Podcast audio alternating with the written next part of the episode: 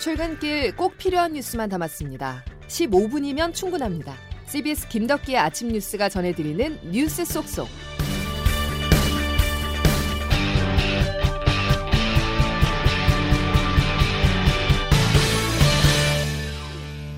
여러분 안녕하십니까? 11월 29일 김덕기 아침 뉴스입니다.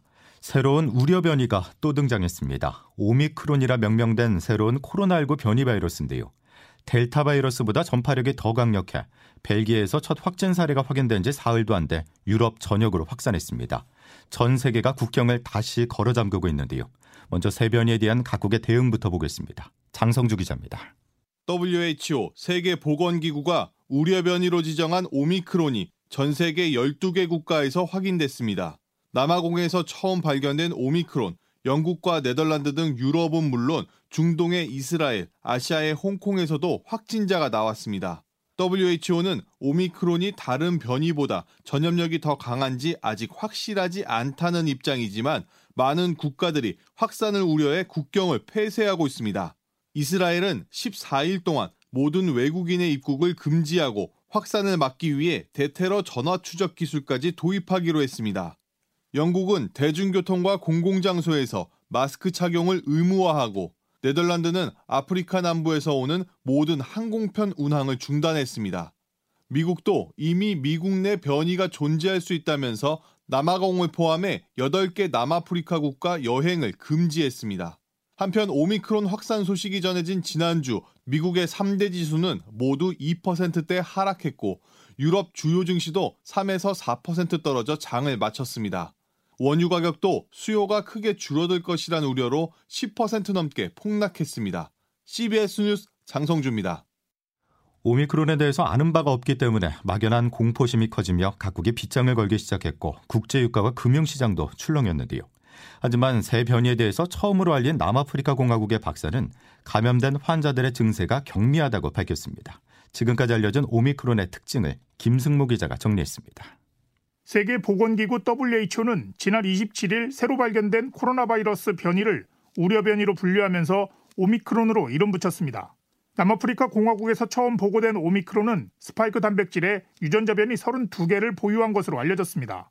오미크론은 스파이크 단백질을 이용해 숙주로 침투하기 때문에 스파이크 단백질에 돌연 변이가 생기면 전파력에 변화가 생길 수 있다는 우려가 나옵니다. 오미크론 감염 여부를 확인하기 위해서는 현재 국내에서 시행 중인 유전자 증폭 검사만으로는 부족하다는 의견도 나옵니다. 코로나19 감염 환자로 진단은 가능하지만 오미크론 감염 여부를 확실히 확인하기 위해서는 별도의 유전자 분석이 필요하다는 의견입니다. 우리 정부는 오미크론의 국내 유입 차단을 위해 남아프리카 지역 8개국에서 오는 외국인을 입국 금지하고 사태를 예의주시하고 있습니다. 한편 오미크론의 존재를 처음 보건당국에 알린 남아프리카 공화국의 안젤리크 쿠체 박사는 오미크론 증상이 특이하지만 가볍다고 밝혔습니다. CBS 뉴스 김승모입니다. 증상이 가볍다 해도 오미크론에 대한 경계 수위를 높여야 하는 이유가 있습니다. 이미 우리나라는 코로나 위중증 환자가 사상 최대로 늘면서 전국 병상이 한계치에 달했는데요. 델타 변이에 대한 대응도 힘겨운데 오미크론까지 더해진다면 상당히 곤란한 상황이 발생할 수 있습니다. 정부는 오늘 방역 종합 대책을 발표합니다. 정석호 기자의 보도입니다. 문재인 대통령은 4개월 만에 특별 방역 점검 회의를 열고 방역 대책을 강화하는 방안을 논의합니다.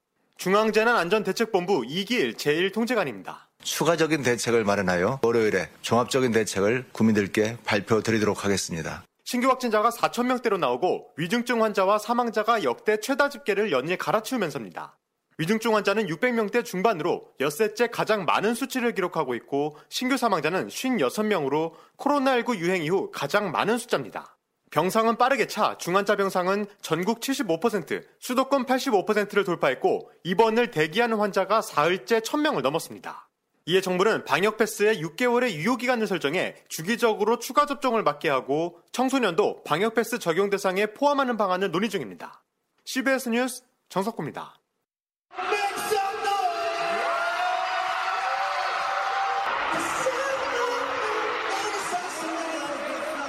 BTS 방탄소년단이 돌아왔습니다.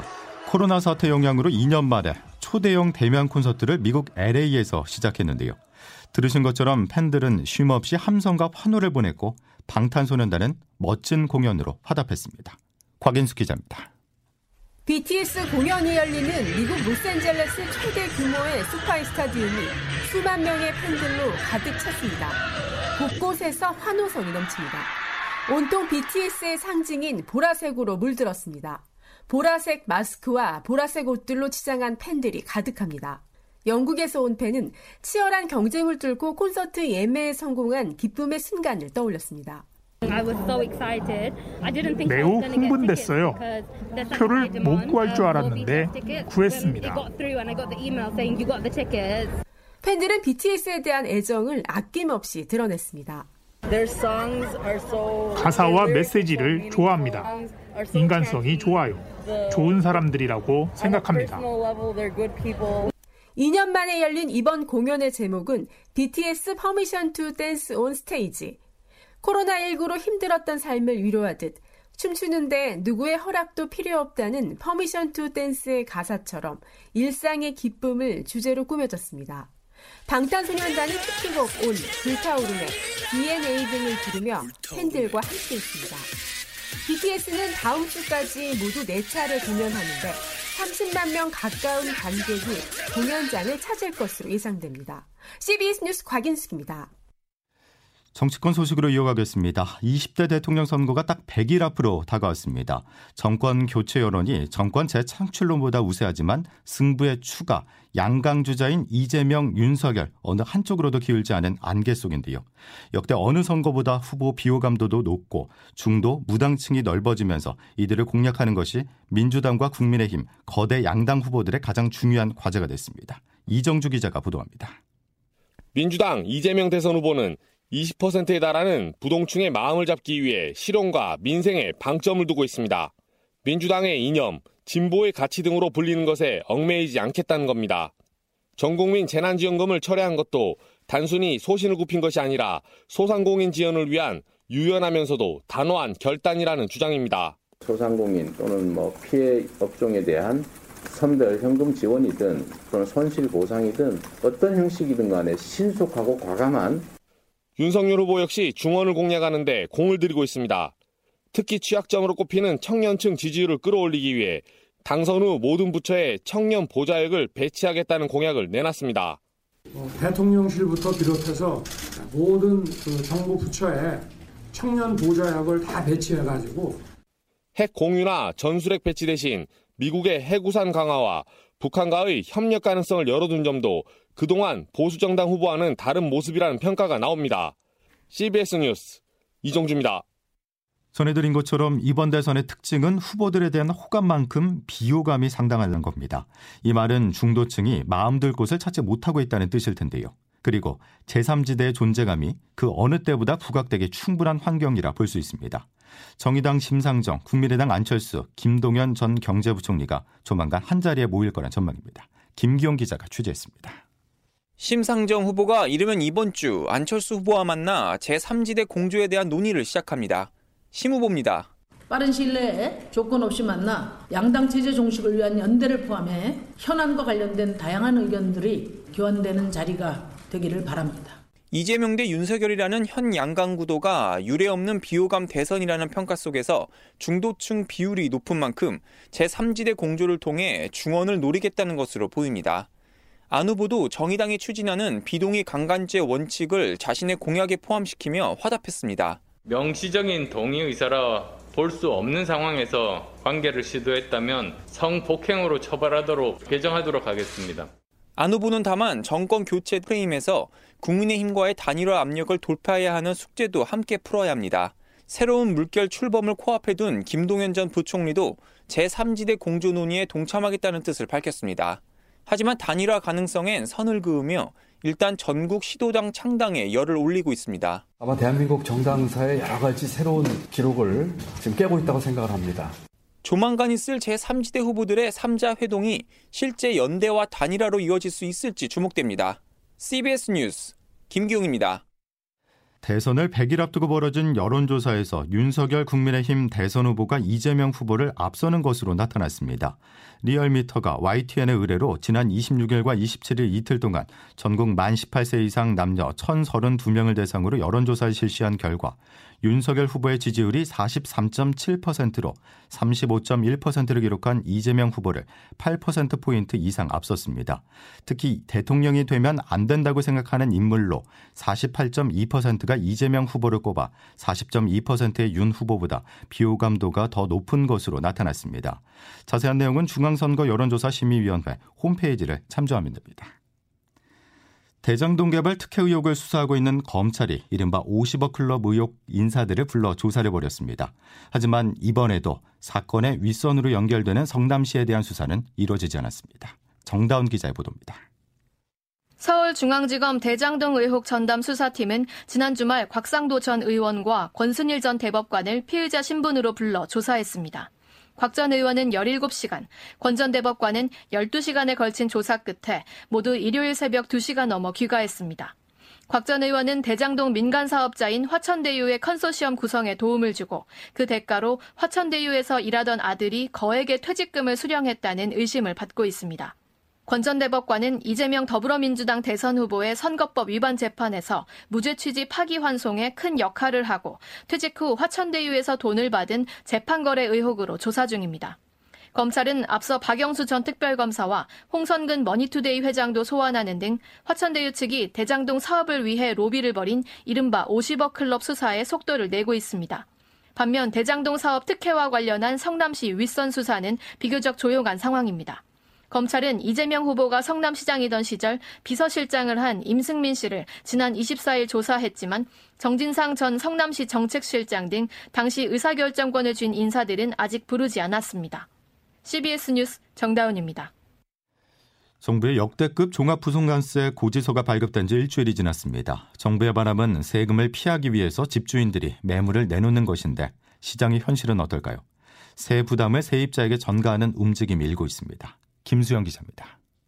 임대차 3법 시행 이후 전세의 월세 전환이 가속화되고 월세도 오르는 등 임대차 시장의 불안이 이어지는 가운데 종부세 폭풍까지 더해져 세입자들이 맞는 겨울 추위가 더욱 매서워지고 있습니다. 정부는 이런 우려를 일축하고 있지만 전체적인 시장 상황하고 비교를 해보면 너무 과장된 과도한 우려시다 음. 이렇게 서울 강남과 목동 등 대기 수요가 넘치는 지역을 중심으로 집주인의 세 부담 전가가 시작되는 모양새입니다. 서울 목동과 강남 지역 부동산 관계자입니다. 종부세가 부담되니까 세이브를 시키기 위해서 월세로 전환하는 분도 많긴 많아요. 이 사람들이 가만히 있겠습니까? 어딘가는 전가해야죠. 재산세와 종부세 등 보유세 부담이 점점 더 커질 것으로 예상되는 만큼 집주인들의 세 전가 움직임은 앞으로 더 강화될 것이라는 게 시장의 공통된 의견입니다. 세부담을 견디는 집주인들은 신규 계약 때 전월세 가격에 매도하는 집주인들은 매도 가격에 세금을 반영할 수밖에 없다는 겁니다. 부동산 114 윤지혜 수석 연구원입니다. 갱신할 때 임대인 분의 의사결정에 따라서 본인이 팔려고 하는 매물 가격에 세금 부과받은 부분을 덧대서 판다는 거죠. 특히 거주 선호도가 높아 임대차 물건이 많지 않은 강남 등 지역에서 이런 움직임이 더욱 두드러질 것으로 예상됩니다. CBS 뉴스 김수영입니다. 새마을금고는 가계주택 구입 자금 대출 등 가계대출 판매를 오늘부터 일시적으로 중단한다고 밝혔습니다. 시중은행들이 지난 8월 이후 대출 조이기에 나서면서 새마을금고로 대출이 몰리자 조치에 나선 것으로 보입니다. 자, 이제 기상청 연결해 오늘 날씨 알아보겠습니다. 이수경 기상 리포터. 네, 기상청입니다. 예, 날씨가 포근해지니까 여지없이 미세먼지가 말썽입니다. 네, 추위가 주춤하면서 오늘 중서부 지역을 중심으로 미세먼지 농도가 높은 편입니다. 이렇게 서울과 경기, 충청도 지역을 중심으로는 종일 공기가 탁하다는 점 참고를 하셔야겠는데요. 오늘 아침은 영상의 기온을 보이는 곳이 많습니다. 서울은 현재 2도, 인천 5도로 전국적으로도 어제보다 2도에서 5도가량 기온이 높은데요. 낮 최고 기온은 어제와 비슷해서 비교적 온화한 날씨가 예상되고 일교차는 크겠습니다. 오늘 춘 춘천의 낮 기온이 10도, 서울 12도, 대전 14도, 대구 15도로 전국적으로 10도에서 16도의 분포를 보이겠는데요. 내일은 날씨가 다시 추워지겠고 바람이 불면서 미세먼지도 해소가 되겠습니다. 오늘 전국적으로 구름이 많은 날씨를 보이겠는데요. 내일은 새벽에 서쪽 지역부터 비가 내리기 시작해서 내일 아침에는 대부분 지역으로 확대가 될 것으로 예상됩니다. 날씨였습니다. 오미크론의 등장으로 막연한 공포심을 갖거나 방역을 자포자기 해서는 안 됩니다. 치명률이나 백신 회피력에 대해서 아직 전해진 바가 없는데요. 지금처럼 그저 개인 방역에 신경 쓰는 게 최선입니다. 자, 월요일 김덕기 아침 뉴스는 여기까지입니다. 내일도 필요한 뉴스들로 꽉 채워드리겠습니다. 고맙습니다.